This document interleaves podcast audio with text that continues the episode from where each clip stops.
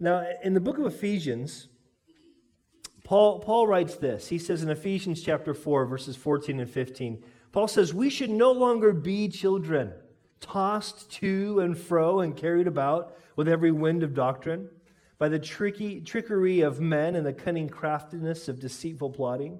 But speaking the truth of love may grow up in all things into him who is the head, Christ. Now, this description of, of immaturity that Paul writes to the Ephesians church really does fit the Corinthian church as well. This idea of being tossed to and fro, back and forth. This instability that comes. And it's interesting because Paul had a really special relationship with the Corinthian church. He and his team planted this church. He wrote more letters that we know of to the Corinthian church than to anybody else. And this church was a church that, even though they had some great things going, Paul encouraged them. He, he praised the fact in his first letter to them uh, uh, uh, that they, they, were, they fell short of no gift. These were people that were open to what God wanted to do and were willing to, to use the gifts that God gave them. They, they were those who rejoiced in knowing God personally. But it was also a church that was quite carnal.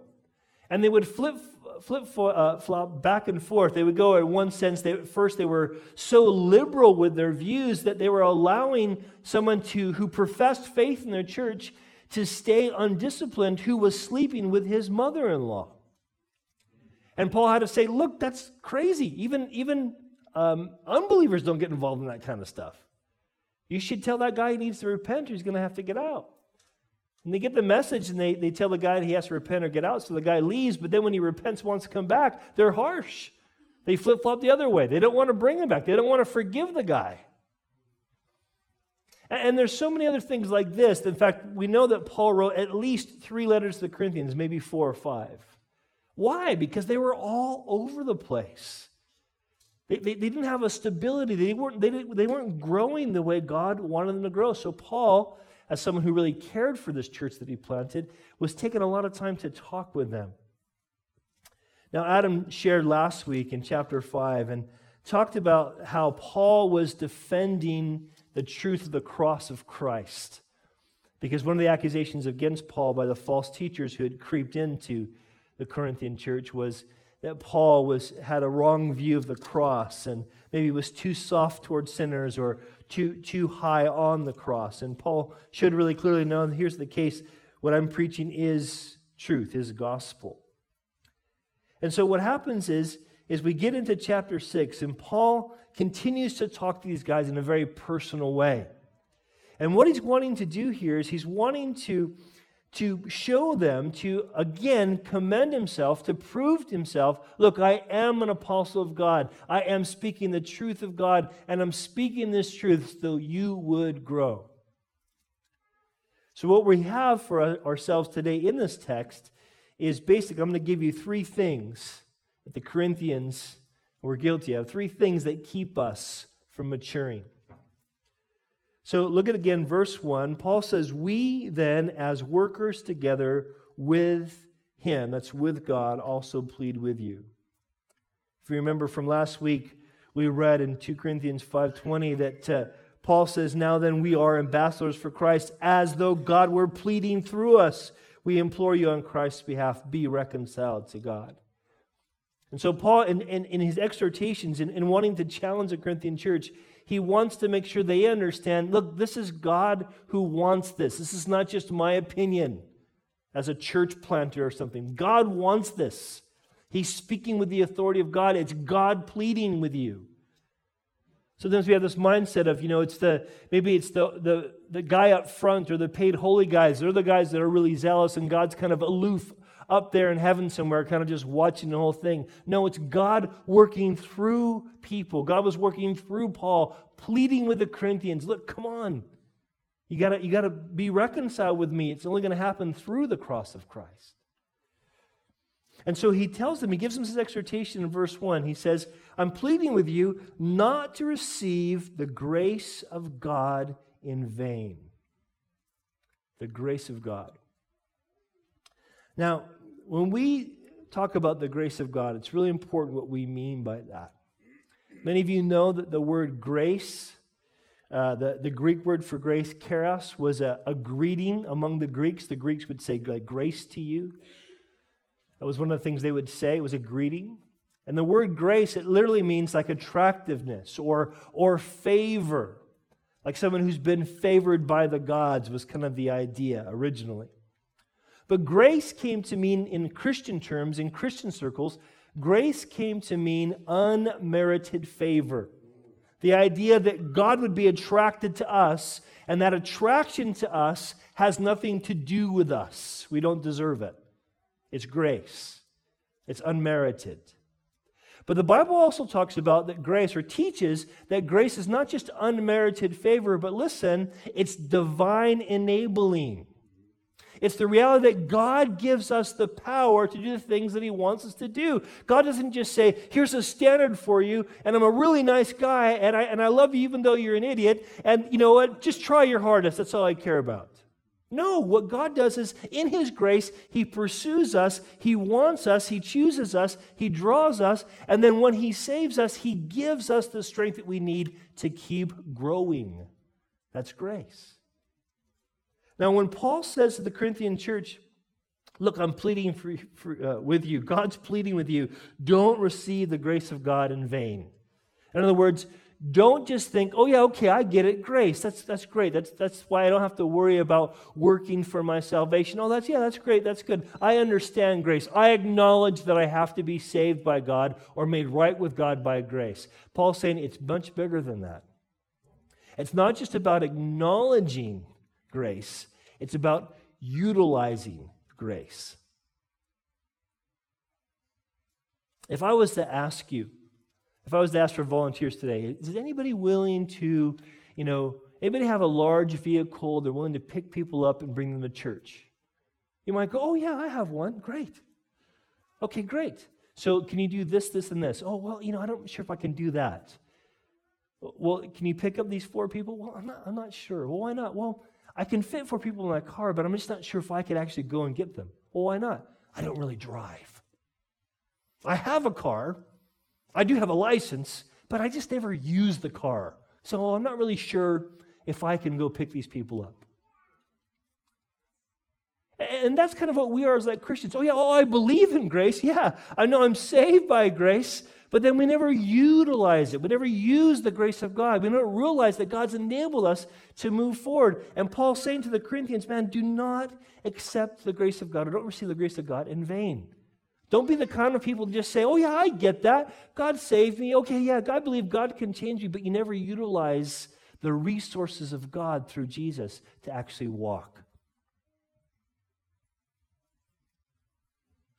Interesting because the Bible says, we, we read again last week in 2 Corinthians chapter 5, the Bible says, He who made no sin, I'm sorry, I'm sorry, He, uh, God, for He made Him who knew no sin to be sin for us. That's God made Christ to be sin for us, that we might become the righteousness of God in Him. That's grace.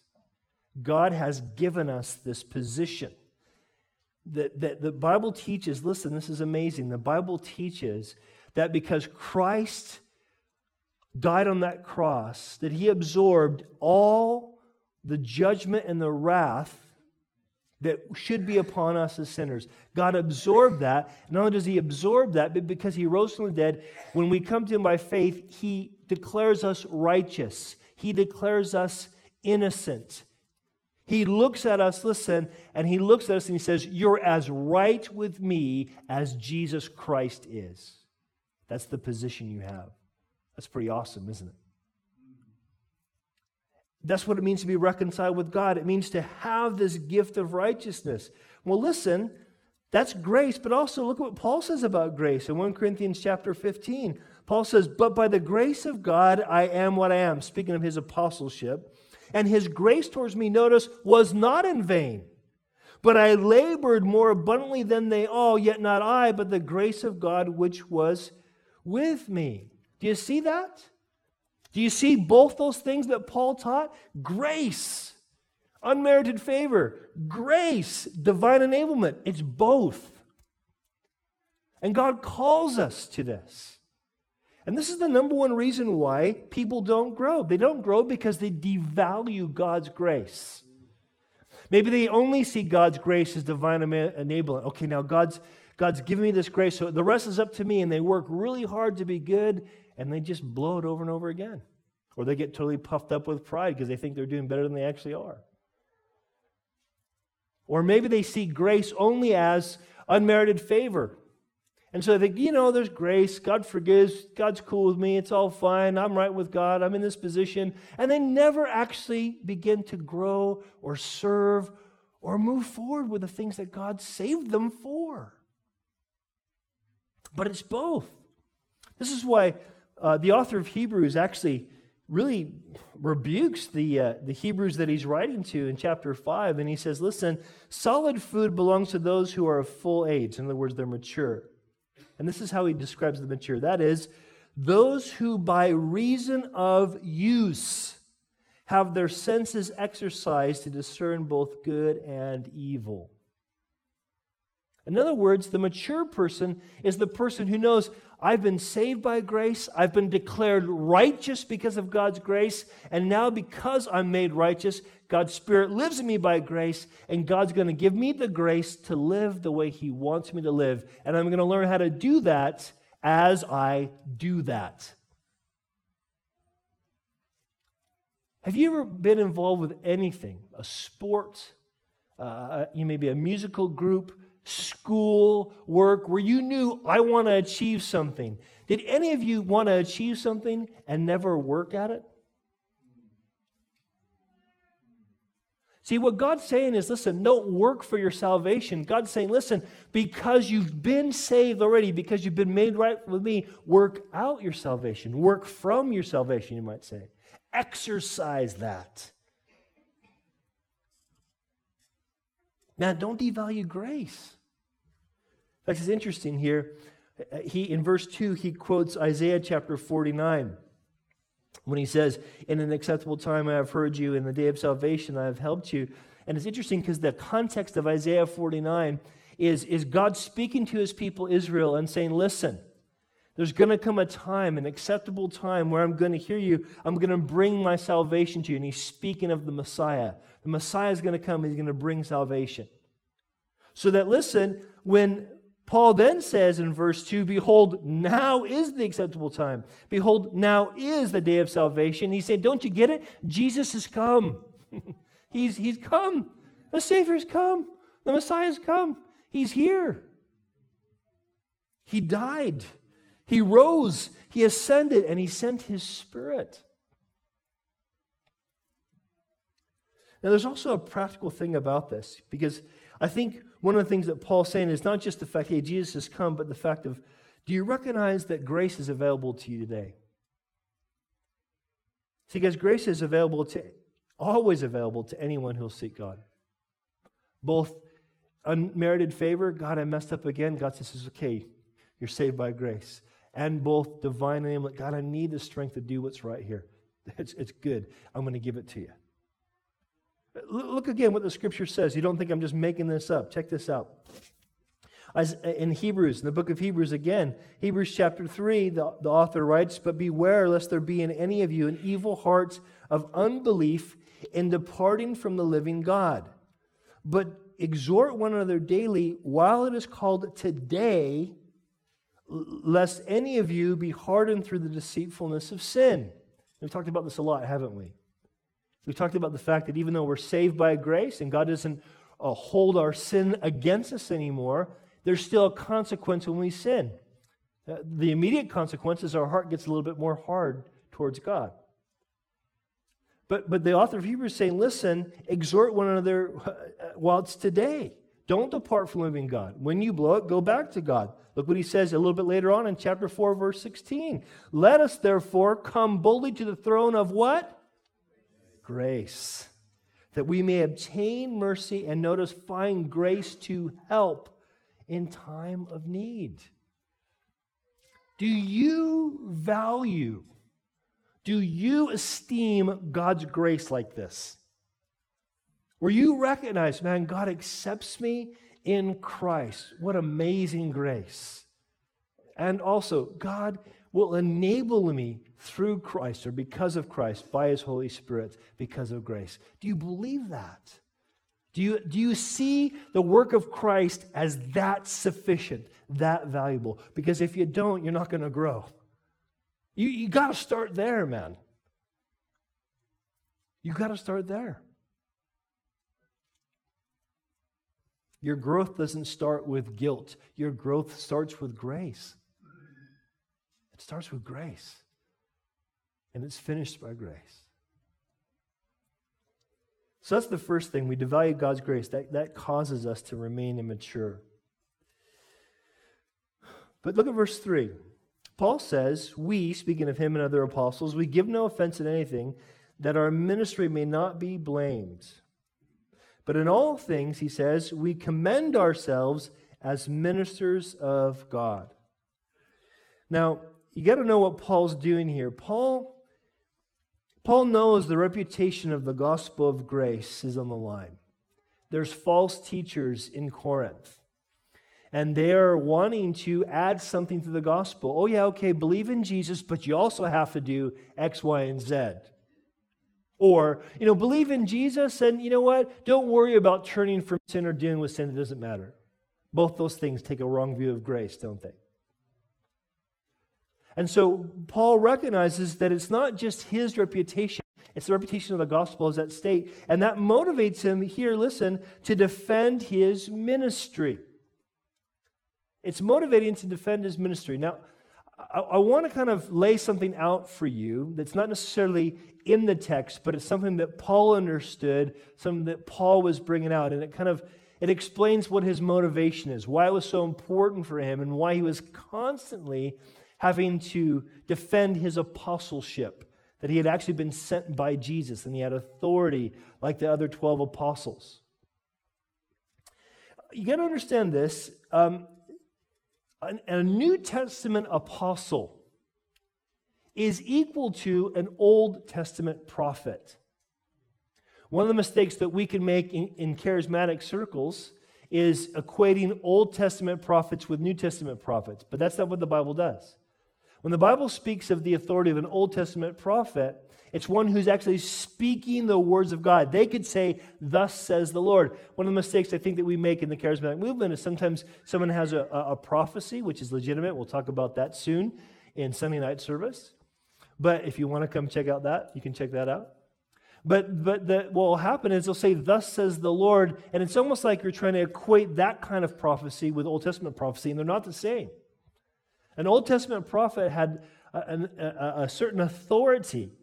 In fact, it was such a serious thing for someone to speak in the name of God that, that uh, God set down some ground rules. In fact, first of all, this is how God would speak. He always used a prophet, the Bible says in Amos chapter 3, verse 7 Surely the Lord God does nothing unless he reveals uh, his secret to his servants, the prophets.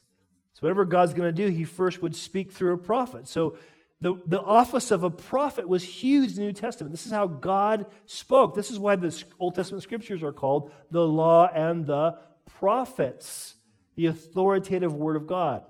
Okay? Now, listen to this some of the guidelines for prophets, or some of the standards for prophets. Deuteronomy chapter 18, check this out.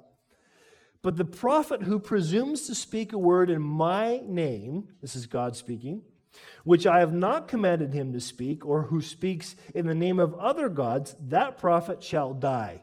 Whew. I make you think twice about saying, I think God has a word today. If you're going to die, if you get it wrong, you think twice, okay? And you shall say, and, and if you, you say in your heart, how shall we know the word which the Lord has not spoken? Listen, when a prophet speaks in the name of God, in the name of the Lord, and the thing does not, uh, does not happen or come to pass, then that thing which the Lord has not spoken, the prophet has spoken it presumptuously. You shall not be afraid of him. You can imagine the kind of power someone might have when they said, I'm speaking in the name of God. If you think that person's godly, you might go, Oh, I got to do what he says. And God says, Listen, don't be afraid of these guys. Test them. And if they're not saying what I've said, if what they say doesn't come to pass, kill them. Whoa. Now, I bring that out not because God's being harsh, I bring that out because God's protecting his people. And he's warning nut jobs from bringing in false prophecies. Hey, this is serious stuff to God. Really serious. Check this out. Earlier in, in Deuteronomy, here's what he says about prophets. He says, if there arises among you a prophet or a dreamer of dreams, and he gives you a sign or a wonder, and the sign or wonder comes to pass, of which he spoke, saying, Let us go after other gods. In other words, if he does a miracle and it actually works, but he says, Let's go serve this other God, which you have not known, he says, And let us them, you shall not listen to the words of that prophet or that dreamer of dreams. In other words, it doesn't matter what kind of miracle, supernatural thing they did. If they're trying to get you to worship someone other than the God of the scriptures, ignore them. For the Lord your God is testing you to know whether you love the Lord your God with all your heart and with all your soul. And you shall walk, uh, you shall walk after the Lord your God and fear him and keep his commandments, obey his voice and you shall serve him and hold fast to him. But the prophet of that dreamer of dreams shall be put to death, because he has spoken in order to turn you away from the Lord your God, who brought you out of the land of Egypt and redeemed you from the house of bondage, to entice you away from uh, in which the Lord your God commanded you to walk. So you shall put away the evil from your midst. Pretty high standards for a prophet, isn't it? Now, good news. If you feel like you might have a gift of prophecy, number one, you're not going to be like an Old Testament prophet. No one's going to hold you to the standard of perfection. Good news. But we are going to test you against Scripture. So if you're saying stuff, I think God's saying to us X, Y, and Z, and it doesn't meet with Scripture, we're not going to kill you. Don't worry. No one's going to get stoned here. But we will probably take you aside and say, you know, I don't think that's really the Lord. But what we're trying to say here, we're trying to, to, to what I'm trying to, to show you is this is how God, seriously, how God took someone saying, This is my word to his people. They had to know, it had to be clear, it had to be right. Now, the Old Testament or the New Testament apostles had a similar authority as the Old Testament prophets. In some way, you might say they had more authority. The New Testament apostles, we're talking about those who qualified to be apostles. If you want to know how that worked or, or how that connects to the authority of the New Testament, I suggest you go back and listen to the study that we did in the book of Acts in chapter 2, or I'm sorry, last part of chapter 1. And we talk about this very issue. But they had a similar, they had a similar sort of authority. They could say, This is what God says. Now, this is why Paul says this. Listen, in Galatians chapter 1, verse 8, Paul writes, But even if we or an angel, that's we, the apostles, or an angel from heaven, preach any other gospel to you than what we have preached to you, let him be accursed. In other words, Paul's saying, Look, it's not me that has all the authority, it's the word of God that he's spoken through me. That's the standard you hold us to. Now you can see if this is the high standard that God holds apostles to, because they're speaking the word of God in the same way the Old Testament prophet would bring forth the word of God and say, This is the standard of God. This is God's very, these are God's very words, okay? You can see why false apostles, pseudo apostles, fake leaders would infiltrate the church and try to undermine the authority of Paul. Are you guys following me? Can you see how this is such an important issue? Can you see why Paul would say, This is why, again, um, we, we commend ourselves. This is why I'm going to say, This is how you can know that I am sent by God. Check it out. What Paul does now, oh, I forgot one more verse, didn't I? Yeah. Paul writes again in Ephesians chapter 2, he says, The household of God, that's us as believers, has been built on the foundation of the apostles and prophets, Jesus Christ himself being the chief cornerstone. Now, when he says apostles and prophets, there's two ways we can interpret that, I think. One is um, that the, the apostles were also prophets, so they were prophesying as well as just teaching and planting churches. But it could also mean apostles, New Testament, and prophets, Old Testament, which is kind of the way the church practically took this. That's why we have in the Bible, when we say we have the Bible, singular, It's made up of 66 different books written over 1,500 years and has an Old Testament and a New Testament apostles, prophets. Now, Paul, this is what Paul's doing. Because this is such a big deal, because the gospel's at stake, he's saying, Look, I'm going to prove to you, I'm going to again show you the evidence that I actually am sent by Jesus with the right gospel. Here's what he says, okay? Notice, if you notice when we read before, there's three prepositions. One is in, the other is by, and the other is as. And those three prepositions kind of give three different arguments he's bringing forth. Paul's kind of saying, here's three categories of my commendations of why you should trust me. The first one is this listen, of the difficulties he endured, okay? Paul talks about, look, here's how we've been commended because we've been in much patience. He says, in tribulations, that means pressure. He says, needs, that means they didn't always have what they needed. They didn't materially have all that they needed. These weren't like the guys you see on the God channel who are always saying, I need a Learjet. We're talking about he didn't always have food and clothing. Uh, he says, listen, he says, we are in distresses. That means they were stressed out. Some people want to tell you that Christians never stress out.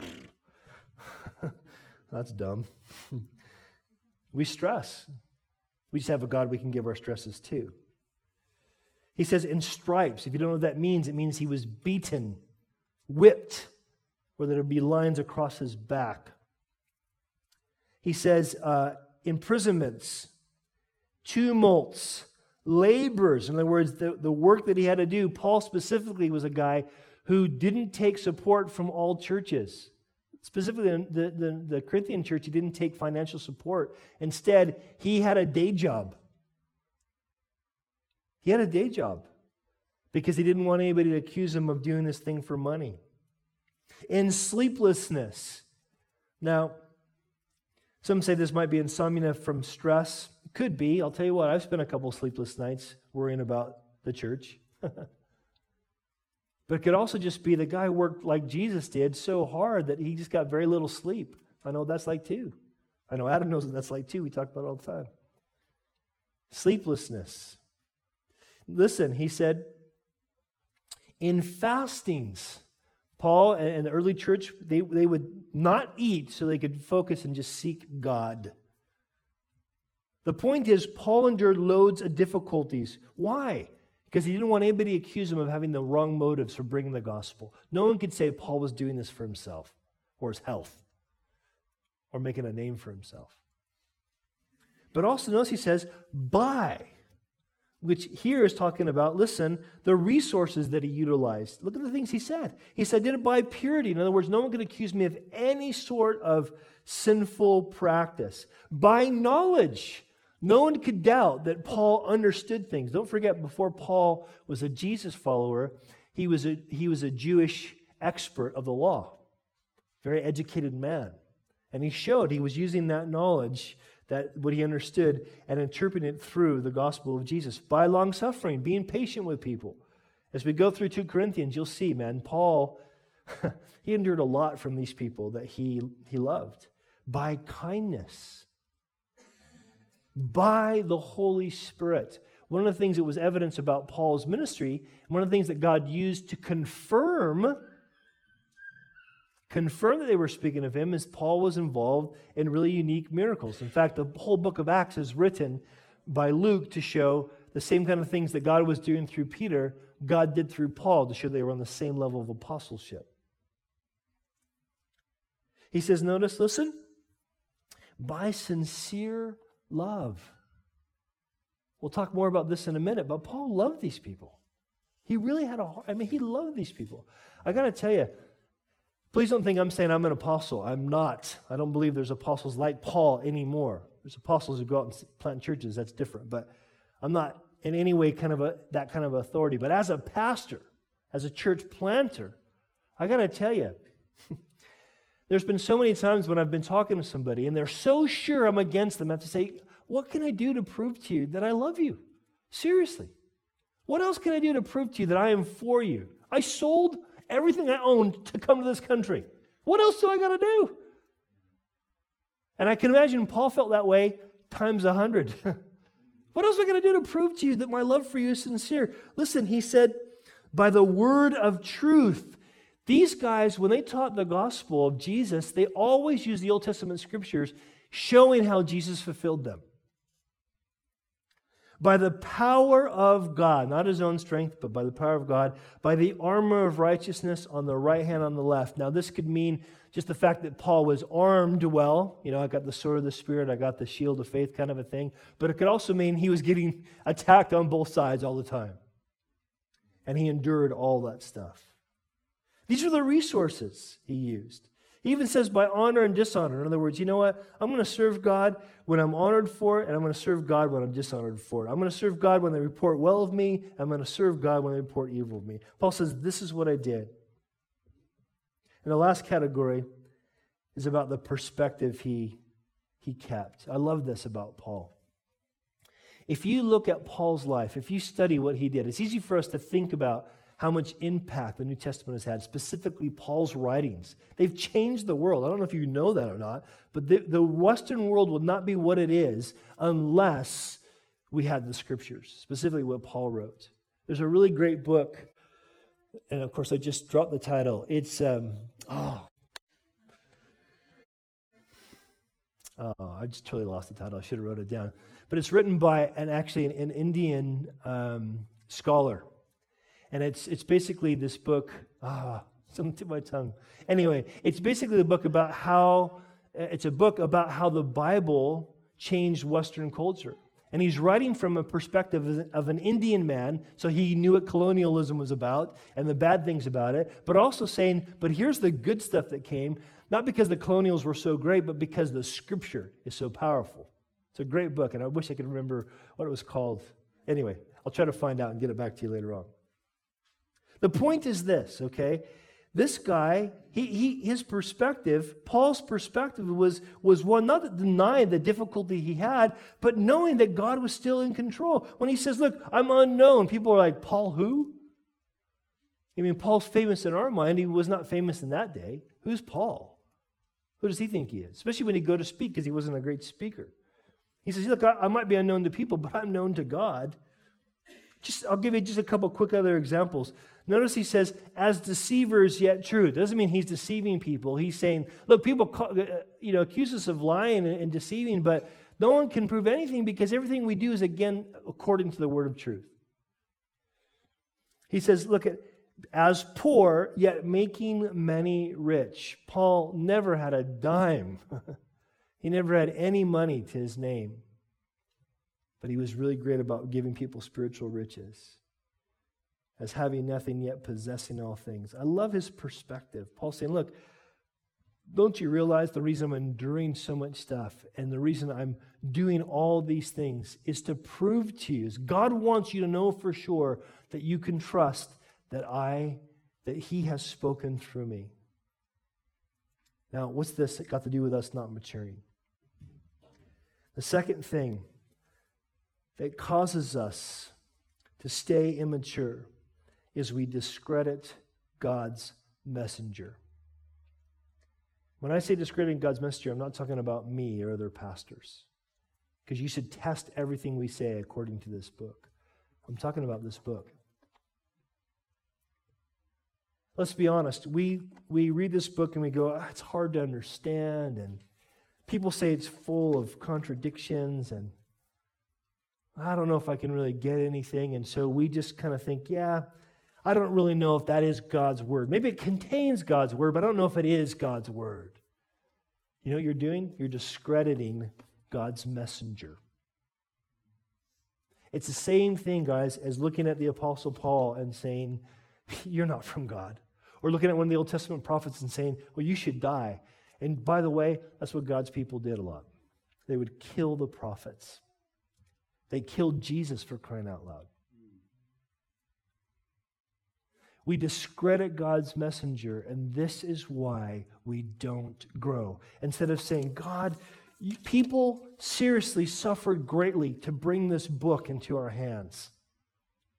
I mean, it's not just the apostles and what they went through. Do you have any clue what people had to go through so you could have a version of the scripture in your language?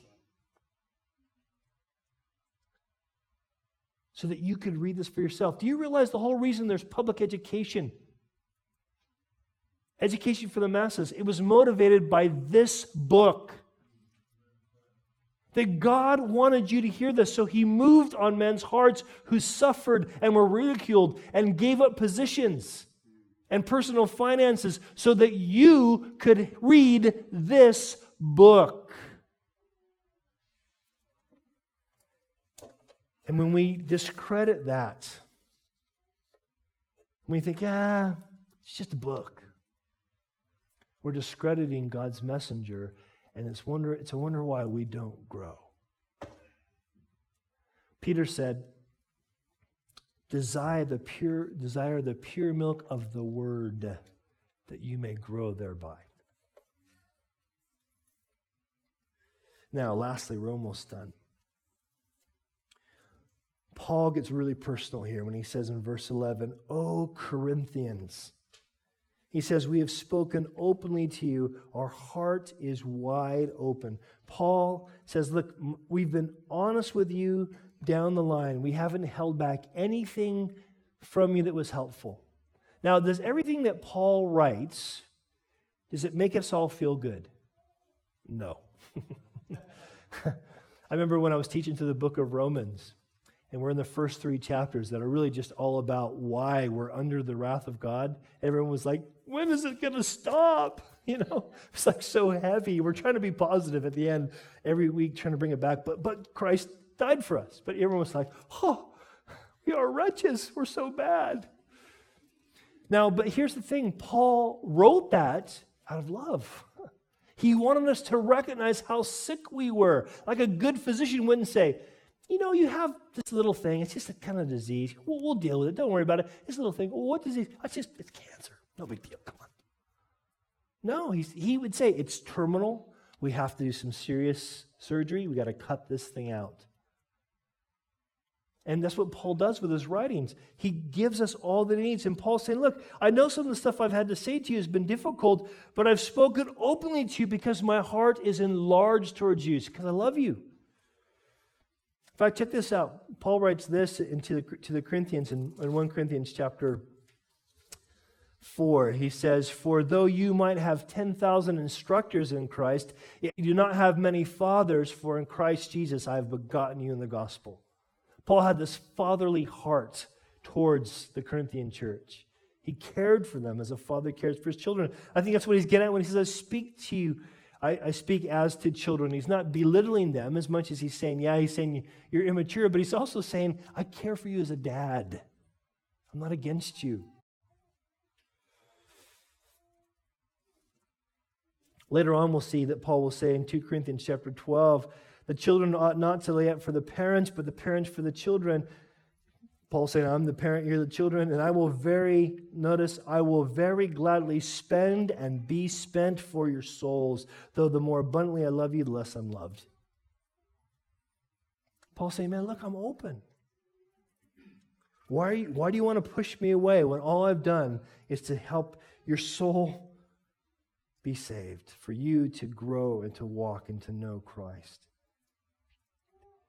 Paul, in fact, Paul says plainly in verse 12, you are not restricted by us, but you are restricted by your own uh, affections.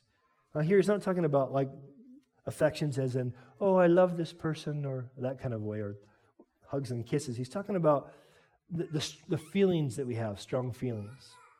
And what seems to be happening here in Corinth is that these false teachers were, uh, the Corinthians were basically holding back. They were, they were restricted uh, in the relationship with Paul based on feelings that were being manipulated by false teachers.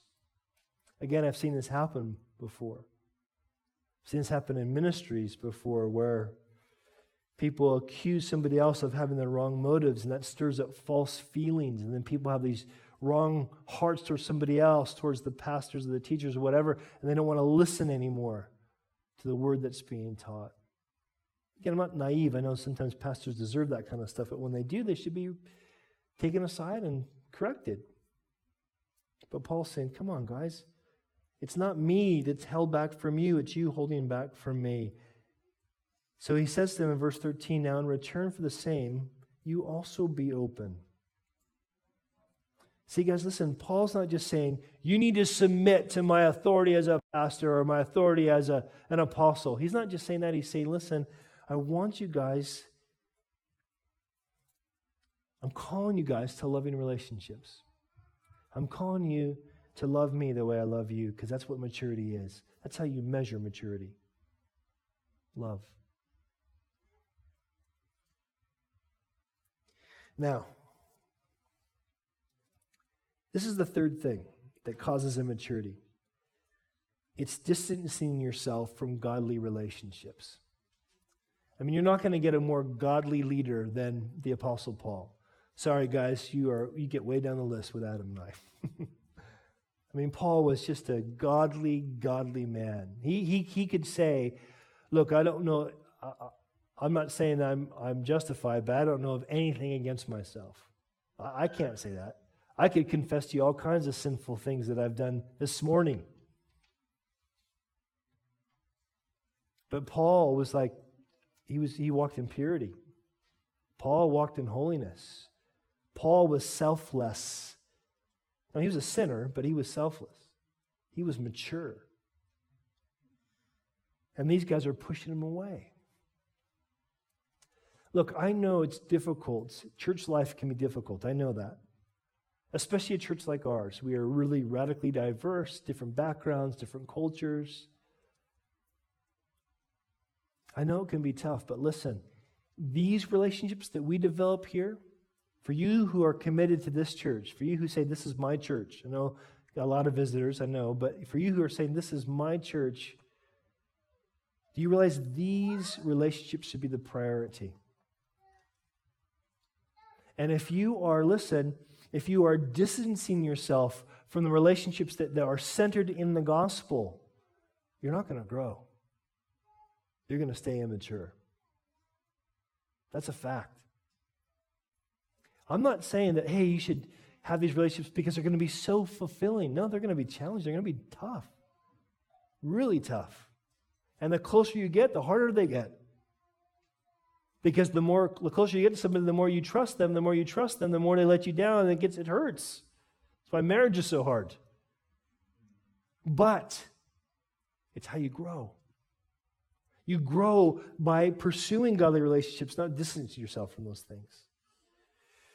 Quickly, a couple of verses, then we're done. Paul writes in, to the Thessalonians, he says, affectionately longing for you, we were well pleased to impart to you not only the gospel of God, but also our own lives because you had become dear to us. That's Paul's heart. The author of Hebrews says it this way really simple, clear exhortation. Here's a command of God that we're called to obey. Listen, let us consider one another this is why God calls you to be at church, so you can think about the other people that are there. You consider what they need. Let us consider one another in order to stir up love and good works, not forsaking the assembling of ourselves together, as is the manner of some, but exhorting one another, and so much more as you see the day of approaching. Guys, God calls us to these godly relationships. I mean this completely, really out of love. This, my heart is wanting to see all of us grow. But I want to challenge you. Are you more mature now than you were a year ago?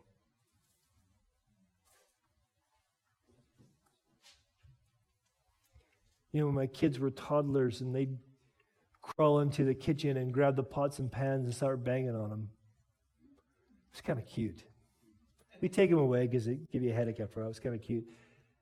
But, you know, Savannah's 20, and if she crawled into the kitchen and started banging on pots and pans, we'd be worried. She's only done it a couple times, you know. Now we'd be worried. God wants us to grow. He wants us to grow. Maturity is a good thing. I know it's not in our culture. In our culture, everybody wants youth. Be young, be young. Well, I gotta tell you, you've got to go old like everybody else. And it's a good thing. Maturity is a good thing. Are you more mature now than you were a year ago? Because here's the truth. If there's been a time in your life where you were closer to God than you are now, where you are walking in the light more than you are now, you're backslidden. Do you realize that?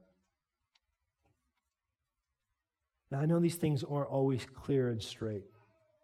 I know we can be growing really well in one area and then still struggling in another area. And then we can make progress in that area and kind of dip down another. I understand it's not always that simple. But let me ask you something. Do you want to grow up? do you want to mature? Because if you do, then let's humble ourselves and say, God, forgive us for devaluing your grace. Forgive us for discrediting your messenger, your word. And forgive us for distancing ourselves from godly relationships. Let's turn back to God this morning.